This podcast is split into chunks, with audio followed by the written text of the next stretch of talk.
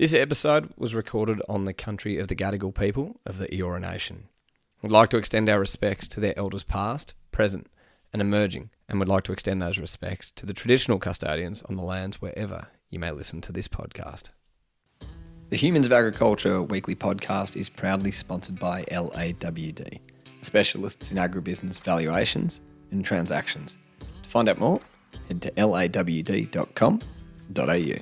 Well, good day, guys, and welcome back to another episode of the Humans of Agriculture podcast. I'm sorry we didn't have an episode last week. I reckon I was just as bummed as a few of you, but it was great to get a few of those messages, checking in and seeing what we're up to. This week, we're certainly making up for it. When you think of humans of agriculture, you probably don't think of TV producers, directors, or cameramen, but our next guest is exactly that. Tommy Lawrence has worked on some of the most iconic TV shows that Australia has ever had, from X Factor to Bondi Rescue. It- but it was his love for rural Australia and his life growing up in the top end that saw Tommy wanting to share the stories of people from right across northern Australia and bring them to TVs across the world. But it wasn't all smooth sailing for Tom. He grew up in Darwin and attending high school was a film and media class that they just wouldn't let him into, really sparked an interest in it. After going off and completing an apprenticeship, Tom returned to Darwin but realised that the construction industry really wasn't for him. So he uh, headed off to the Gold Coast, got a uni degree, and since then he's worked on some pretty cool shows Territory Cops, Mega Truckers, Outback Wrangler, Outback Ringer, X Factor, Bondi Rescue. Well, there's so many that he's already done and even more to come. So, what I thought I'd do in this chat is go behind the scenes, understand a little bit more about what it's like to work in the roles of a videographer and documentary maker and see what opportunities he reckons Australia's got. We did float the idea that could we create our own Yellowstone equivalent? Well, you better listen in to find out. Enjoy the chat. Okay. You're like John Laws. you ready? Yeah. That'll give you a few options there. Are we in sync? How do you want me to introduce you, Tommy? You can just introduce me as Tommy. Tommy So- Lawrence. Hey, how you going, Ollie? Good to good to see you. Good to finally be here. We've been talking about this for a while. I'm trying to think. 'cause- so it was after Liv Borden, after that episode, she um, gave me your details. Yeah, Liv, well, so I met Liv a, like a while ago now. So I took um, Emma, my wife, up to the territory. I think we were doing a casting run. So I think we'd already done. We did a short iView series of Outback Ringers, and um, it had done. It had been quite popular on the iView platform. So we got the opportunity to go and make a, um, you know, make the big series one, and um, part of that's doing casting. So you know, there's you know years and seasons between when you sort of first meet everyone and you first get up there, and we um so we went on a road trip and just went visited all our different talent and characters that we wanted to put in the series, and um, yeah, we met Liv and she was working out at Bohemia Downs with uh, with the cooks. Yeah, so we got chatting, and yeah, those those guys are having a good time up there.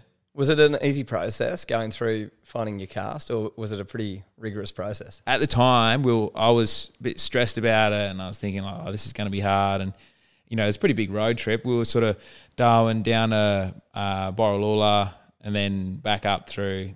Uh, oh no, we went out as far as um, Hell's Gate, and then we went back up through um, uh, Numble Numble Station, which is kind of sort of a few hours south of Katherine. So it was, you know, it was a decent road trip, a few thousand k's, and um, I remember I was a bit stressed about it uh, thinking, you know, like, what if I go all this way and, you know, the characters are not that interesting or they don't, nobody likes us and they don't want to talk to us. And because you, you often, so you speak to people on the phones and, and uh, when you finally meet them, sort of press the flesh and shake hands.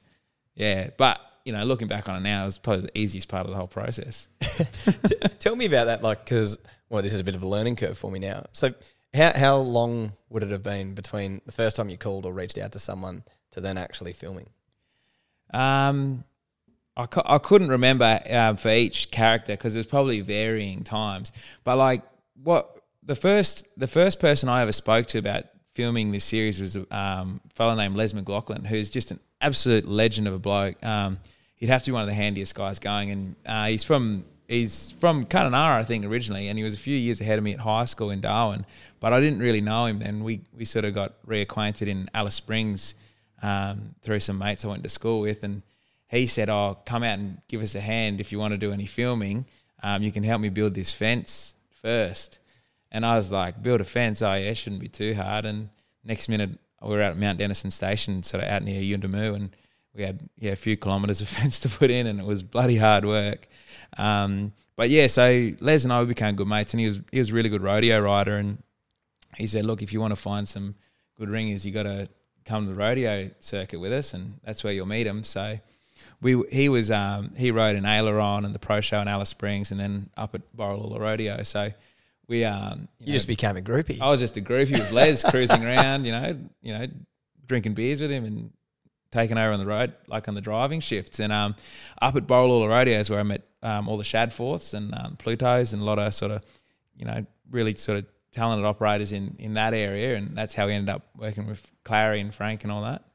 Um, so, well, I met them in 2014, I reckon it was, and didn't call them up again until kind of 2015 when we were sniffing around, and then ready to film in 2016. So it was, um, yeah.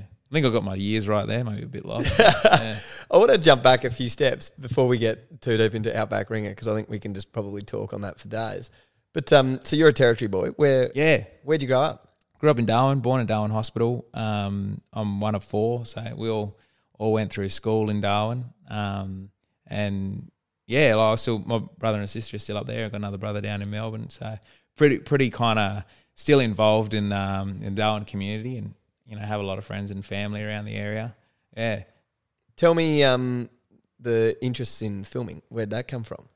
Well, I remember I was at high school. I went to Darwin High School, and um, they had a film class, and um, it was film and media or something like that. And um, I really wanted to do that class, and they were like, "Nah, you're way too misbehaved. You're not allowed to do it."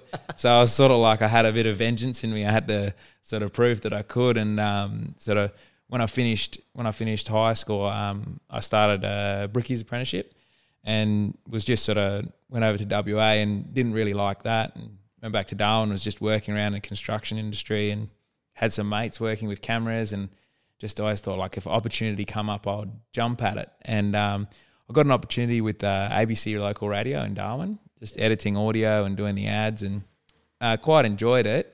But um, you know, it was the, the radio is a little bit sedentary. You know, I was stuck indoors, and it was early shifts as well. Like you were sort of you had to be in there cutting stuff for the news. So first bulletin was at five a.m. or something. So I think it was a three a.m. shift, and so you're in there real early. And so um, anyway, I ended up deciding to go to uni and went down to the Gold Coast. And I'd never been to the Gold Coast before, and that was a bloody eye opener for me. And um, I had a great time in the Gold Coast studying and did um, film and television there. And one thing led to another, and got a job in Sydney working Bondi Rescue, and um, sort of yeah, just stuck with it ever since then. Mainly in the documentary sort of space. So was that your first ever gig in the in the big wide world? Was Bondi Rescue? That that was my first ever gig in Sydney. My first uh, first job was a show called um, Mega Truckers. Yeah. Um, for the A and E network, and we followed um, followed a fella named John Kelly who had a heavy haulage uh, company in in Browns Plains near Brisbane, and um, yeah, that was awesome. I, I've always been you know right into sort of cars and trucks and stuff anyway, and um, and the fact that I was from the territory, um, within amongst those guys that worked there, they all thought that was really cool. You know, it was like sort of a bit of a sort of stripe on the shoulder for some of those heavy haulage guys if they'd dragged any big equipment sort of as far as Darwin was sort of, I think, sort of pretty good bragging rights. So yeah. the fact that I was from up there and I knew a few people that they knew and um, sort of quite, it helped a lot because uh, people would talk to me on camera, whereas they maybe were a little bit hawkish about the other fellas that had come up from Sydney. So I kind of um, did like I felt like I did a good job on that show, and and the production company they they gave me an opportunity to come down to Sydney and work uh, work on Bondi Rescue. And so those early days was it camera in hand? You were very much in the in the cab with the truckers. Yeah, pretty much. Yeah, you you basically sat next to a truck driver with a camera and tried to think interesting questions to to pin them on and and um, being interested in trucks, I had heaps of questions for him, which was uh, which was always pretty good. And I, I, remember being pretty surprised that one of the guys, Ryan, he was uh, he was a great fella, and um, I remember being like, you know, pretty like I thought I was in, impressed, or I thought I liked trucks, and then I see him at the end of the day, he would have done, you know, thousand k's all day, and then he'd in his truck, and he'd sat there all day talking to me about his truck and other trucks that he liked and was interested in, and then I was like, all right, we're at a roadhouse, and I said, oh, I'm gonna go get a feed. And he goes, oh, I've got, I've got some food here anyway. And he pulled out Trucking Life magazine and started flicking through the pages. I was like, oh man, this guy, he's doing what he loves. Like, I'm going to Bondi instead. yeah, So how how'd the gig with Bondi Rescue? Because I think what was cool, look and and Liv mentioned it, but then looking at your kind of rap sheet, the different shows you've been on, landing in at Bondi Rescue, it's pretty iconic place to to get your first kind of big gig. Yeah, well, I'd never been to Sydney before. I'd I'd um I'd been to Melbourne a few times growing up, and um so I sort of had a bit of an idea of what happens in a city, but like nothing like moving moving into you know Bondi Beach in the summertime and sitting on the sand there for twelve weeks. That it was a real um it was a real eye opener, and I knew a couple of fellas from Queensland that had a share house, um sort of near the beach, and so yeah, we we all lived there, and yeah, that was a lot of fun. Hey, yeah. What's it like when the cameras aren't rolling on in the back end or background of those shows? Well, they, the cameras are pretty well rolling from from the minute they ro- open the shutters in the morning to when they close them at night. So daylight hours, it's um you know you're there. They're big shifts as well, and and seven days a week, people are there on the sand, and it becomes a physically pretty um, labor intensive job. And it was sort of like back then. It was the time when like GoPros were first coming out. Like prior to GoPros, they had this guy um, Brooke Sylvester, who's a bit of a legend in the surf film game, and he would sit on the sand. You know, people always they watch Bondi Rescue, they think somebody, oh, you're faking it. They're not really drowning or whatever, but it, yeah, it's all real. And this guy, he he was so good at reading the way a person would walk and move on the sand. He'd be able to go, that person's going to drown today, and he'd just stalk them like prey with his camera, and he'd wait till they'd be in trouble, and he'd swim out and he'd film them. I reckon we used to see shots of him. I was a, a big fan of the show, and every now and then he'd end up rescuing someone. Yeah, I think there's a couple of episodes where he's ended up sort of getting involved and helping people out. But so he'd go out with flippers and a camera, that big sort of camera that would float. yeah. Um, and uh, and yeah, he sort of get involved, and then he'd be there filming them whilst they'd be kind of calling for help, and then yeah, then the lifeguards would go out and, and save them. So yeah, it was pretty cool. But I, I got the job with the GoPros, and so what I'd be doing all day is the batteries wouldn't last very long, and so the cameras just recorded all day. So you'd just walk up and down the beach, and there'd be I think it's ten or twelve boards set out along the beach that just sit there waiting and the lifeguards would be watching the water. And if someone got in trouble, they'd just run down, pick up the board, and swim out and help them. Yeah. So you had to make sure that no matter what, those cameras were rolling. Because if someone's gone out, if lifeguards gone out and saved someone's life, the cameras weren't rolling, like that's your that you know that's your job. And so, so you Bit of pressure. bit of pressure, but all day you're just walking up and down, up and down on the soft sand in the sun, changing batteries and making sure they're all recording. yeah. yeah, so I did that for a couple of seasons. It was good. It was really fun, and lifeguards are all great guys. You know, we all became good mates and still keep in contact today. That's cool. Yeah, It certainly changed. Well, I feel like that was kind of a real shift in like documentary, real life TV Yeah. everyday people. observational documentary TV. So that show would have to be Australia's biggest success. Like I think it's gone 16 seasons or something like that now. So it's yeah, huge success and um, worldwide. And you know, you'd you'd get these cool things where like, you know, I remember the guys. There's a, a, a they're called Jurassic Five, um, hip hop artists from from America, and uh, me and some of the lifeguards we all went out on went out on the piers. We went to uh, watch the one of the Sydney Sydney basketball teams playing, and the guys from Jurassic Five were there watching the, you know, they were watching the game, and we got chatting to them, whatever. And we're like, oh yeah, like, and they were really like blown away that the guys from Bondi Rescue were there because The they'd been watching the show, yeah, and then. And the next day they all come down, like hung out at the hung out at the tower and stuff. So yeah, it was it was an awesome way to kind of move to Sydney as well and kind of see how see how Sydney happens. Yeah, Favorite memory uh, of that time? Like, and the other question is, what season? Like, how early were you there? Um, Oh, on the rescue. So the first season I did, I think was maybe seven or eight. Yeah, okay. Yeah, and then I went away and I've and I've gone back and done I think maybe eleven or thirteen something. Yeah, I, I haven't done a sort of syn- uh, consecutive run, but um, al- have always sort of kept in touch with the guys. Um, sort of, and whenever I'm down the beach, I'll stick my head in the tower and say good day. Say good day to the boys. Hobbo, Yeah, Reedy. yeah, yeah. Bit of a change of the guard as well. Like there's a whole lot of new guys now that I don't know so well, but Oh, yeah. yeah. Have to put your head back in. Yeah. I don't know, favourite memory. I don't know. I couldn't sort of point to one thing, but um, yeah, it's uh, like you see some wild stuff down there, like some real characters getting around. Hey, Yeah. yeah. yeah I think probably like the more exciting things that that I've seen and been a part of is you know, and you would have seen it on the episodes, a bit memorable where you know they've got like the bag snatcher happening. Yeah. And so there was one in particular where I was up on the zoom lens, you know, and so and you've you've got the zoom lens and you're zooming in, you're following them, and you know, so you sort of feel like you're kind of part of some sort of I don't know, like police chase. police chase mission or something. Yeah, it's pretty cool. We just need the drone nowadays where you could just. Yeah. Oh. I, oh, that's been a huge thing in in film and television is the drones. Hey, like it's changed so much. Game changer.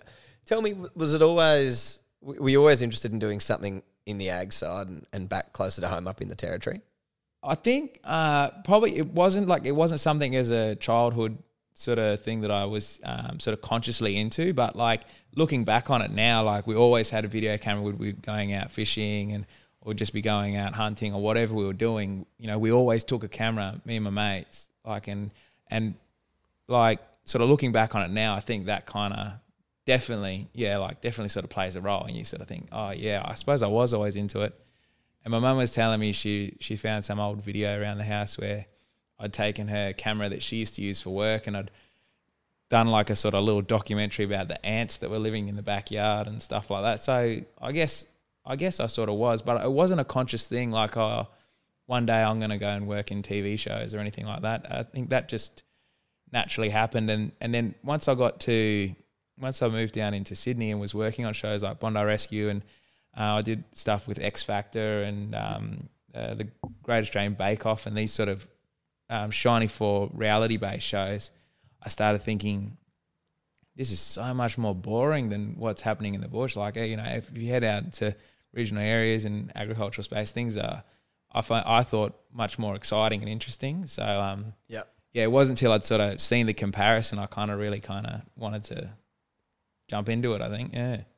And so you were, you started off the early days just what the Outback Ringer piece was just an idea on, on paper. Was it through chatting with mates who had gone and worked on stations, or how did that come about? Well, so like at school, like in Darwin, especially when I was younger, like Darwin was a lot smaller place. Population was probably, uh, I think when I was in primary school, it was about 70,000. So, you know, it's about 130, 140 now. So Yep. it was you know, about half the size. And so, you know, down the street from where I grew up, there was a family, the Ainsworths, and their dad was a very sort of prominent, well known vet in the ag industry. And, and they were sort of, you know, close with another family, the Warreners, who are really well known, you know, in sort of operating at CPC in some of these stations around. And so you always heard like all these like amazing stories of ringers and mustering and, and what was going on. And it wasn't until I was a bit older I actually got out there and experienced it for myself. But I was always so fascinated and, Yeah. and kind of like, yeah, when the, when people would start telling those yarns, my ears would always be pricking up and I'd be real interested. So as I got a bit older, yeah, you get the opportunity to go out and see these sorts of things and and then, you know, and it sort of in some respects it's um it's a lot harder and more difficult than what you'd ever imagine, but it's also more glamorous than what you'd ever imagine as well. Yeah. Yeah.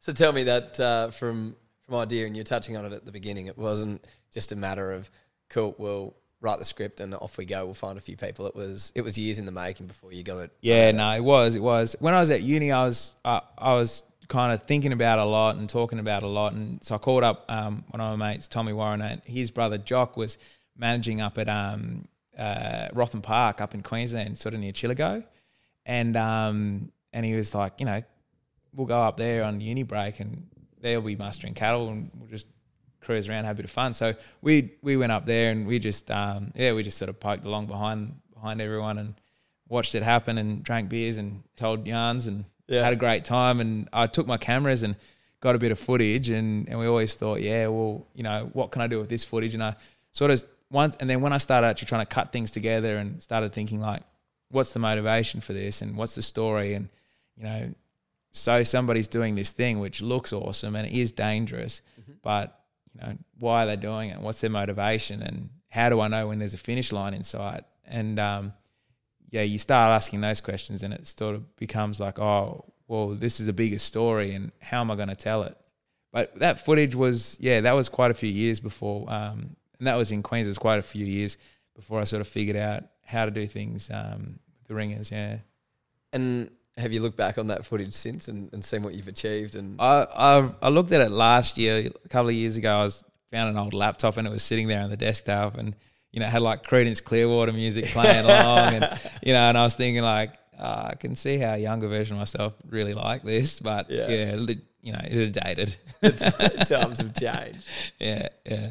Have you got anything over the years that you've recorded and you think, like even still today, that that's yeah something you're really proud of, or, or kind of a Probably the opposite, eh? Probably the opposite. You know, like if I'll be watching stuff on, that goes to air that I've either shot or um or been involved in, and I'm like, sometimes I feel a bit cringy. I'm like, oh man, what was I doing? I should have done it better. I should have been in this spot. I should have been in that spot. And you know, I guess, um, and then if it's, I think if it's good, I kind of don't notice. It's a bit, you're a bit, I don't know, maybe a bit hard on myself, but yeah yeah yeah, just sit there yeah. like this. well, I if I sit down and watch Ringers or um, or any of the episodes of other shows, I do. I also work on a show called um, Aussie Salvage Squad, which I do. I'm the series director for for Discovery, and we'll watch episodes, and you know it's a bit out of focus, or I've, I've stood in the wrong spot. To um, I just I just cringe. You know, I'm like, oh, what was I doing? but no one else would be seeing it, would they?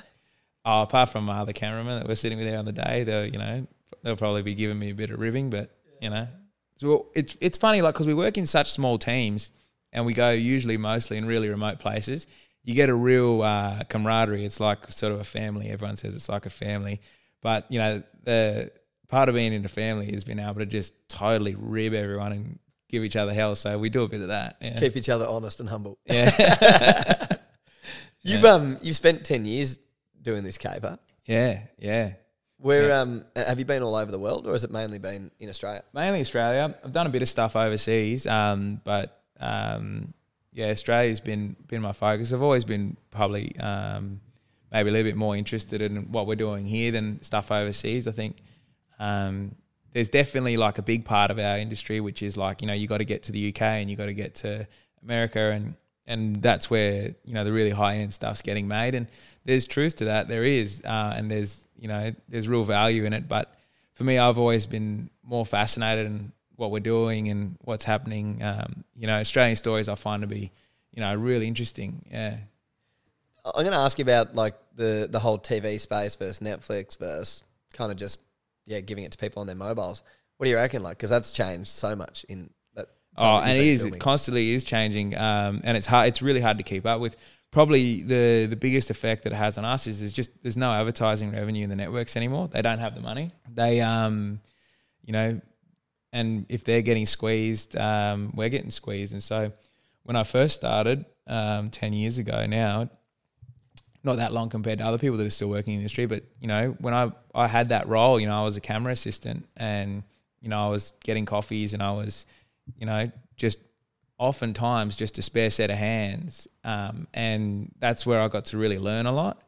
Um, you know, you, you worked hard, but you, you learned a lot and then you got to progress. And when you did progress, you really um, had a good understanding of what that like assistant role is and, and how you can help people out and all those sorts of things. And then you take the next step and you sort of get to pick up a camera or you get to hold this notepad for the producer or whatever it is. And whereas now we don't really have those roles anymore, those entry level positions. They've they've kind of all disappeared. And um, you know, e- even like as technology's changed at the same time as the, there's been a real crunch on the budgets. There's been like quite sort of innovative technological changes that mean we don't we don't need to spend as much in some areas. Like we touched on the drones before, like you know, like every cameraman used to have their chopper pilot, and you know they were like that they worked with and they chose and they worked and they knew how to communicate and they could get those shots. Whereas now every cameraman's just got a drone, so you don't you know chopper pilot's gone and. Um, you know, we're also seeing like a lot of the shows we've done now, we don't have sound operators anymore. So how does it all work? So we'd run all our own sound. We have like um Like us here. yeah, like like this room right here. Literally, you're just running it straight off your camera and Yes, well, sort of. We've got um, yeah, we've got these sort of mobile recorders that that are all jam um, jam coded, and we've got time code that will run between the cameras, and then we run a lot of um, uh, mini cams as well, a lot of GoPros and um, smaller recording devices, yeah. and then so we can time code sync those as well, and so you end up, and you know, like every year, kind of there's a new bit of technology, and there's a bit less money, and you know, and all of a sudden it's like, you know, we'll be two or three man team, we're running sort of between the three of us, maybe ten cameras, a drone, um, you know, four or five mics, uh, all the story and uh, all the logistics, and we're doing it all out of the back of one car. Yep. Um, and often having to change locations and move accommodation at night and you know every second day or whatever if you're on a bit of a moving schedule and yeah it becomes a, a really really labor intensive job um, where you're sort of really juggling I, I don't think we can't I don't think we can really cut back any further like these sort of three man team sort of jobs that we're doing are as about as skeleton as we can really do but um yeah, at the same time, there's a positive side to it in that I feel we can be a lot more intimate with the people we're filming. Yeah. Like we, you know, when you turn up with a film crew, like, and you got like 10 people and you got, you know, people with boots stomping in and out of people's houses or workplaces or whatever. And you got pelican cases and Yeah. microphones and booms overhead. And, you know, it can be unnerving and Yeah. it can take a long time for people to feel comfortable enough to be sort of quite genuinely themselves on camera. Yep. So when we are a bit smaller and a bit more nimble, and you can kind of get to relate to someone a bit easier. And yeah, it does. I think it does. Like, and with ringers, I think we found that we ran a really small, really small team. Um, for a lot of ringers, season two, it was just two of us. It was just Ash and myself. We sort of we shot everything, and Really? now we had uh, we had a couple of camera assistants, um, Sammy Harris and Keen McHugh, are awesome, but we only had them for smaller periods of time. So yeah, primarily um, Ash and myself shot the shot the most of it. Yeah, And that say like it was 10, 10 episodes, wasn't it? That second series. seven for season two. Yeah, And- so we were a shorter season. And like, how long does it take to make that? Uh, I think we were. I was nine weeks in the field. I think Ash was nine. Then we had a few other people coming going. I think all up, it's about a sort of twelve week shoot schedule, Yeah. and um, and then we're about sort of six months in the edit. God. Yeah, for seven half an hour episodes. Do you dread the Yeah. edit? Um, I quite like it. Yeah, it's, it's pretty. There's a lot of problem solving. Um, that I'm not that computer advanced like with um with the editing software, so I'm constantly sort of asking for help and how do I fix this and how do I what button do I press for that? But that's just trying to log in. yeah, and that's just to get that's just to get it turn it on, you know. nah, but apart from yeah, apart from that side of things, um, I quite like it. I, I like the storytelling side to it as well, and Yeah. um, it, and it really, really um, informs what you do in the field as well. Like sort of every time you get to spend um, spend a period with the footage and going through it and trying to solve those problems, but you go, oh, if I go back, this is how I will improve on it next time by doing this and that, and Yeah. Yeah, that's how they that's how they should evolve, really. And tell me, because you've got Outback Ringers, then so you've got that's kind of I guess your baby in a sense, isn't it? Yeah, yeah, I think so. It was, the, it was the first one that I ever sort of come up with the idea and and, wa- and like I didn't get it up on my own. Like I did it with um, Ben Davies, who's the creator of Bondi Rescue. So working on Bondi Rescue, I sort of when I sort of formulated the idea, I had a good relationship with him, and I went back and said, "Hey, I got this idea," and he's pretty into like Australiana and Australian stories as well, and he saw the value in it straight away and went, "Yeah, you're onto something. Let's." Yeah. you know, let's work it. I know people at the ABC, and yeah, we kind of went from there. But um, yeah, that's yeah, it sort of has been my baby, really. Yeah, And because then you run, you help one of your mates out on Outback Wrangler as well. Outback Wrangler, yeah. So Ash Dunn, he's my business partner, and um, he came and shot Outback Ringers with me on season two. And prior to that, I would go and shoot Outback Wrangler with him, um, with uh, Matt Wright and, and all the team up there. Yeah, yeah. We spent uh, spent a lot of time sort of dredging around swamps and Yeah. Any close calls with wildlife? Oh, I try to keep my distance with the crocodiles, eh? Like they're um yeah, they're they're pretty intense animals. Probably the scariest one I ever encountered with Matt. We some we got called out to La Belle Station, which is um not far from Darwin, and um there was one there, and Matt he's he's you know really good at reading these animals and stuff, and he he said, "Oh, watch out! I think this one could be from." Like uh, sort of domestic situation, so like whether someone had as a pet or was on a farm or something, it had been tagged. I think there was a tag or something on it. And I sort of thought, oh well, it knows people, it should be fine. And that was it was the opposite. It it had learnt to associate. Oh, here's humans. They're probably bringing me some chicken or something. And so I remember sort of stepping down with the camera, sort of going down to get a bit closer to the water, and this thing come out of the water like an explosion. And I took three or four steps back real quick and kind of jumped behind the car, zoomed in, and you know, From the safety of cover. yeah, a bit of safety of cover. But um, no, the the guys are they're so good and they've done it for so long. They really know where to sit you and and and how to keep out of harm's way. I've never ever. Well, I've been to Darwin for all of four days. I was meant to spend like ten weeks up there a few years ago.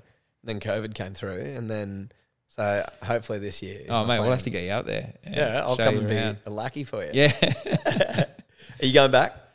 Um, well, I go, I go pretty, I go back pretty regularly. Um, so I'll probably head up. Um, I'll probably be the end of the year by the time I get up there. This time I've got a few other projects in front of me at the moment, but yeah. And uh, some of those other projects, you you were chatting about one earlier. So yeah, well, so one we're working on. I, I feel like I get to do some pretty fun stuff. It's sort of like you know, find out what you're interested in, and then if you go and film it, that could be your job. Like uh, so, but yeah, I've I've always grown up um, in in and out of Toyotas, and and um, so when the opportunity come up to do a documentary on the history of the Toyota Land Cruiser, I was jumped at the jumped at the chance. So um, so we're working on that at the moment. We've just got started. Um, and uh, yeah, we've got two pretty cool hosts. We've got um, uh, got a guys um, Taylor Smith and uh, Luke Purdy from Aussie Salvage Squad that are going to run us through it. So yeah, we're pretty excited to see how that works out. you're going to go pull out some Land Cruisers from all kinds of places. Oh mate, I don't know. We're, we're still we're still trying to figure it out. But one thing we are looking for is um, if any of the listeners um, want to shout out is uh, we're looking for highest mileage total Land Cruiser in Australia. So we found one with a million one hundred. We're looking to top that. Okay, where can they find you? Um, Maybe we'll put up a post. we'll put up a post. Yeah, and then they can uh, w- drop it in. drop it in. Yeah, I wonder what it'll be. Have to be, I reckon, one and a half million. it'd have to be. Yeah, yeah. But same engine, you reckon? Is that the challenge? Oh, I, I won't put too many rules on it. If the numbers are crazy, I we're just interested in it. Yeah, yeah. The fact that the chassis is still going after a million in Australia would be pretty amazing. So, And Yeah. do you reckon that'll take you kind of all over? well, so we're we're sort of primarily looking at Australia, um, and we'll we'll be looking at um, all the series. So we'll look at the we'll start with twenty series Yeah. up in the snowy hydro. And we'll do a bit of a sort of like it's always as well like so with these types the same as ringers and same as wrangler it's always a really good excuse just to profile epic Australian stuff like you know so obviously we've done heaps with the outback we're pretty excited to do a really cool profile picture on uh, the snowy hydro project Yeah. you know like it's just it's one of the engineering wonders of the world so and that's when that started that's what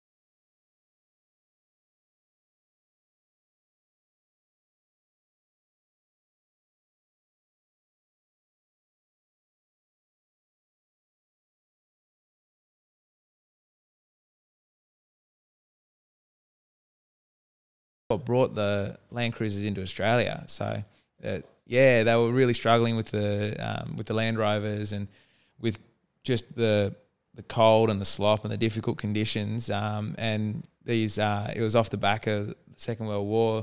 The Japanese had sort of just developed the the 20 series Yeah. with um, the guys from Jeep had gone over there and helped them to help them to design it. And these brothers, they're um, Australian Australian uh, motor dealership brothers. They saw the potential for basically solving the problems what was happening in the snowy hydro construction movement. So they brought the 20 series out, and then um, I think I don't know. I'm still doing my research. We're still we've only just started on this documentary, but my read on it is that they had to create like a commercial entity to bring them in from Japan.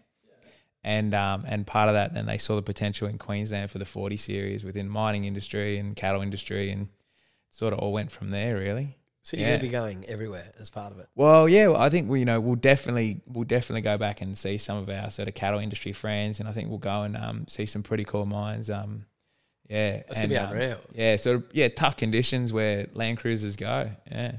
Do you have many mundane days at work in, in your gig? Uh, well, like so, so much of it is planning. You know, so much of it is trying to get people on the phone, and with with documentary space, you're trying to get people to do stuff when you got really limited resources as well. So, you know, you're constantly asking for favors for people or trying to sort of.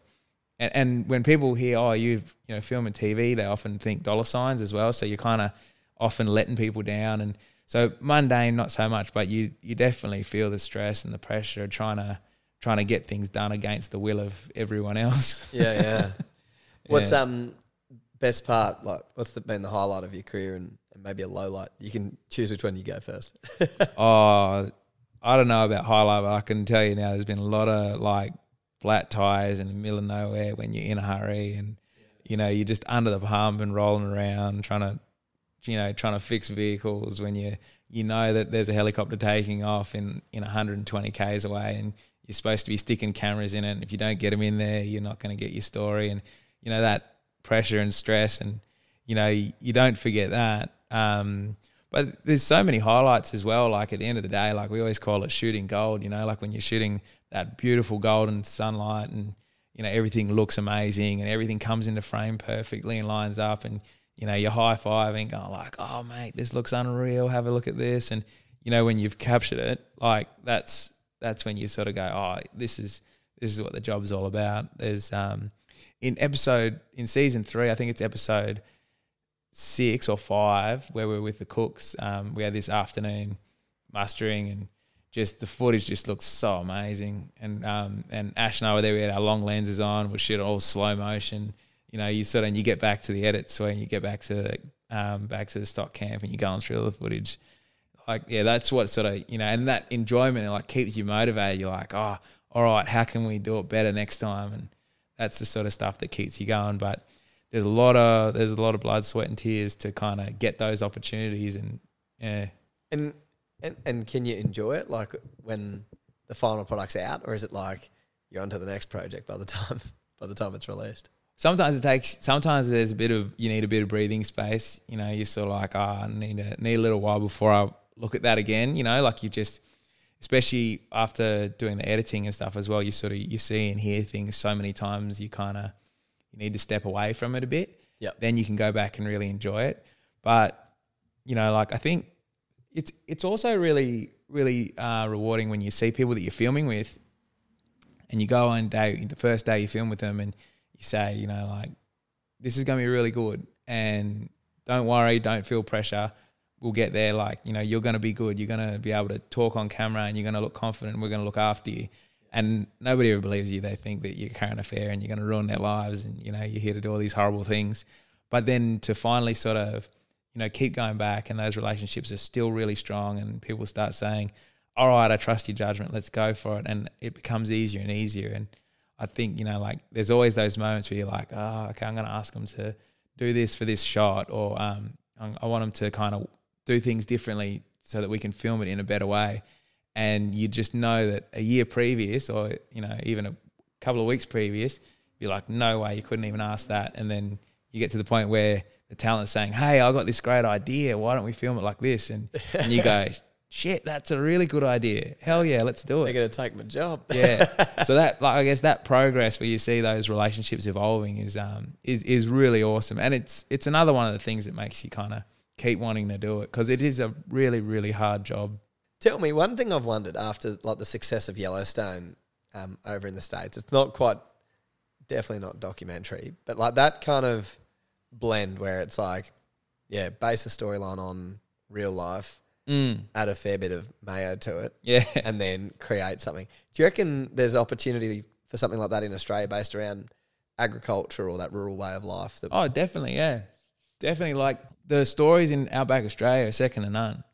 Like you know, and and I stand by it. Like you know, there's a lot of stuff in America that you know, especially the history of uh, like American agriculture as well is incredibly fascinating. But you know, we you know we'll stand next to them for anything. I'd say the the hard part with Australian, like f- for Yellowstone, for example, it's a drama series, and the amount of money that would cost to make that is uh, is immense.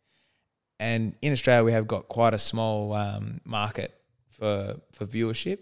So that's one of our big hurdles, and we've also got, um, you know, less international interest in what we're doing. So when you sort of say, "Hey, we're gonna ha- we want this huge mega budget for this Australian drama series yeah. to sell overseas," the numbers aren't gonna immediately make people want to jump out and say, "Great, where do we invest?" So yeah. we've got the our size makes it really hard to kind of make something to that quality level of like a Yellowstone.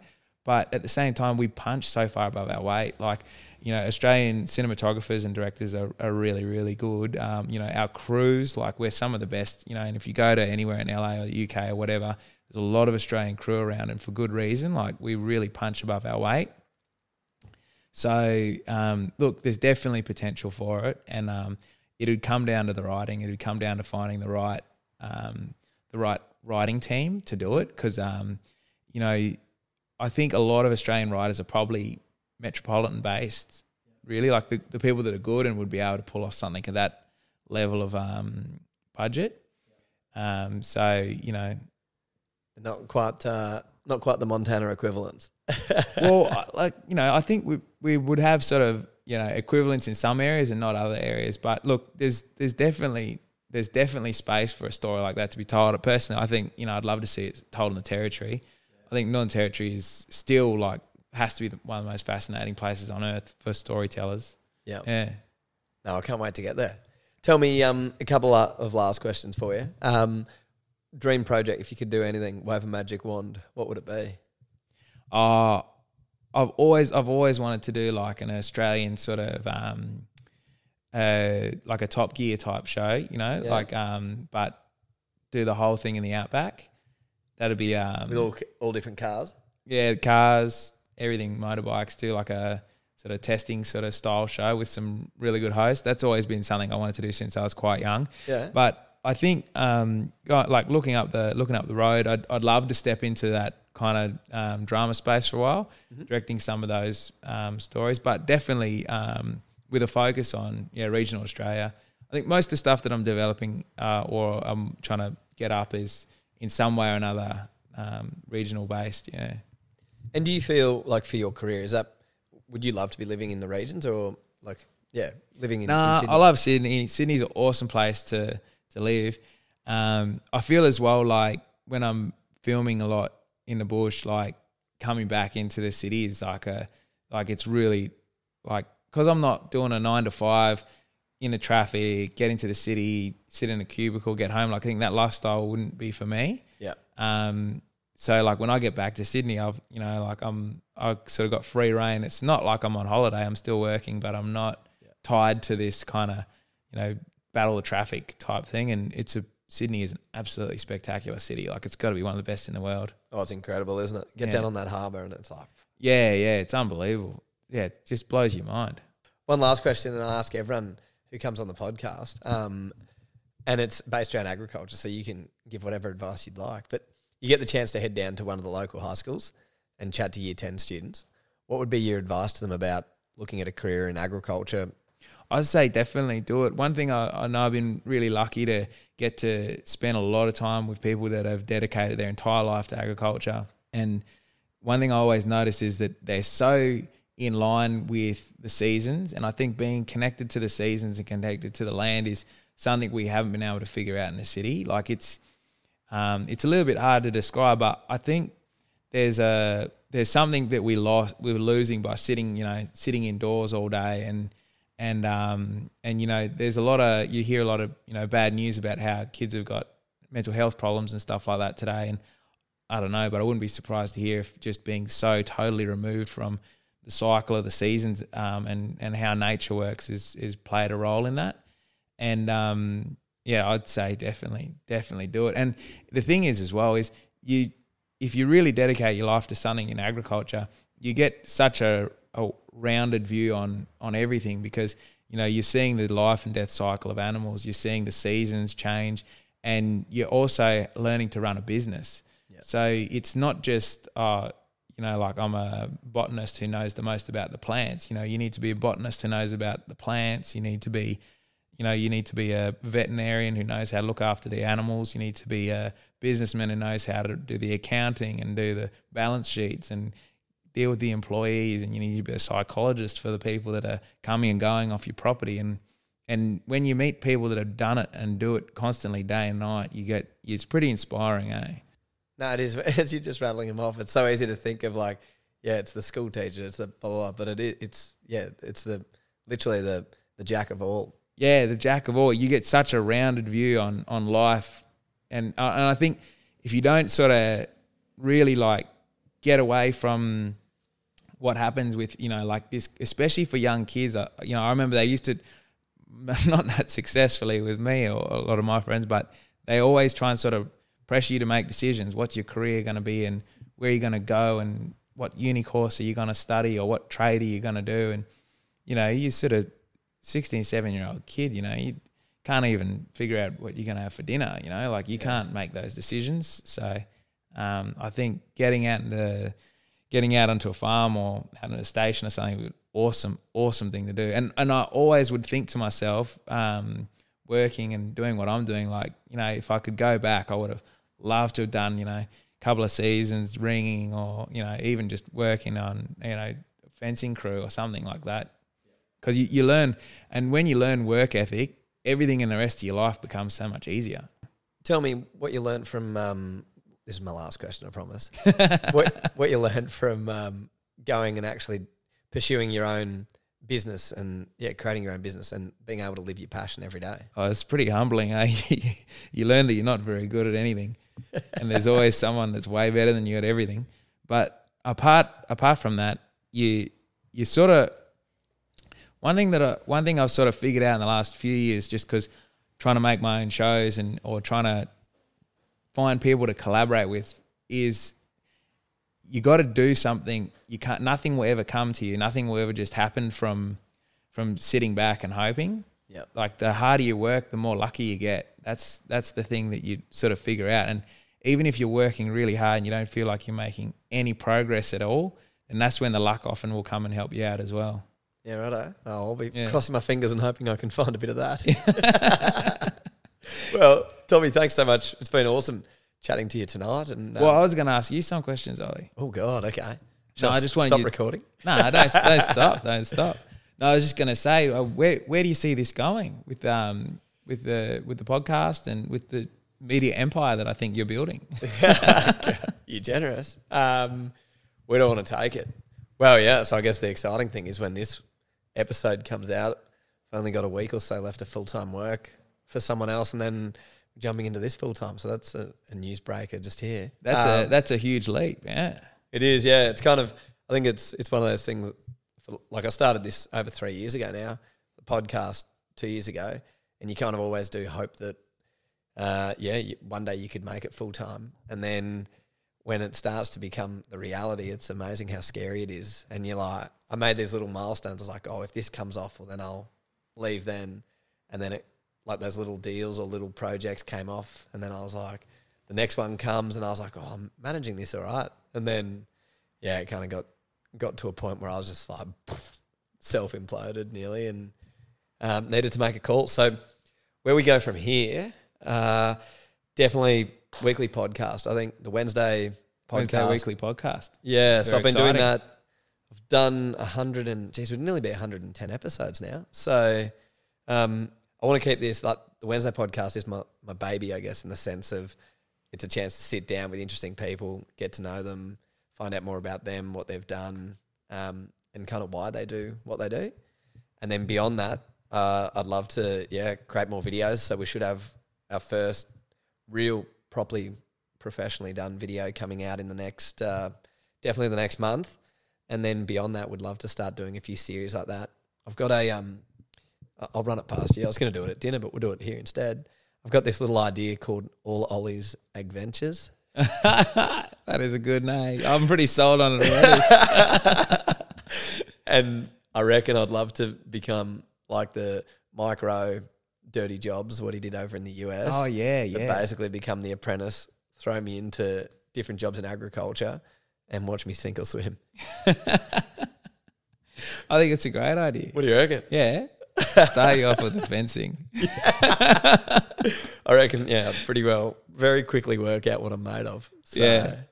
And then those people could become the weekly guests on the podcast. It kind of just becomes a big cycle. But that's something I'd love to play with. But I don't know where this goes. Just, um, yeah, keep in, meeting interesting people. And I think agriculture and food and fiber off the back of that Mm. has a huge role to play in the world we live in.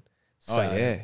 where it goes, no one knows. And the thing is, as well, it'll take you from you know, you know, Maatsuyker Island down in Tassie all up to the Tiwis or Thursday Island. Like there's sort of there's no part of Australia you, you're not going to explore and find someone having a crack at producing some sort of protein or or some sort of fiber, and um and you can be sure as shit they're having a hard time doing it, and Yeah. but they're making it work, you know, and and um and those are the stories They're fascinating stuff. Yeah. So, and you're going to get to dive in and do it all. well, hopefully, yeah. So anyway, that's uh, no more questions. well, Tommy, thanks for coming on for a chat. I've loved sitting down with you, and Mate, anytime. Always shout out. Awesome. Come back and plug my Land Cruiser show to you next time. Yeah. Done deal. Well, guys, that's it from us for another week. And I hope this week you enjoyed the audio a whole lot more than what it's been like the last couple. There was a few that I'd done face to face, and hand on heart, I absolutely butchered the uh, the audio on them and couldn't quite bring them back. But this one was done in person. We made a few tweaks, and we've also got a few videos. So if you haven't, jump onto our website, which has had a bit of a revamp, humansofagriculture.com, and check out some of our videos and latest stories all on there. Look after yourselves, stay safe, stay sane, and we will chat to you next week.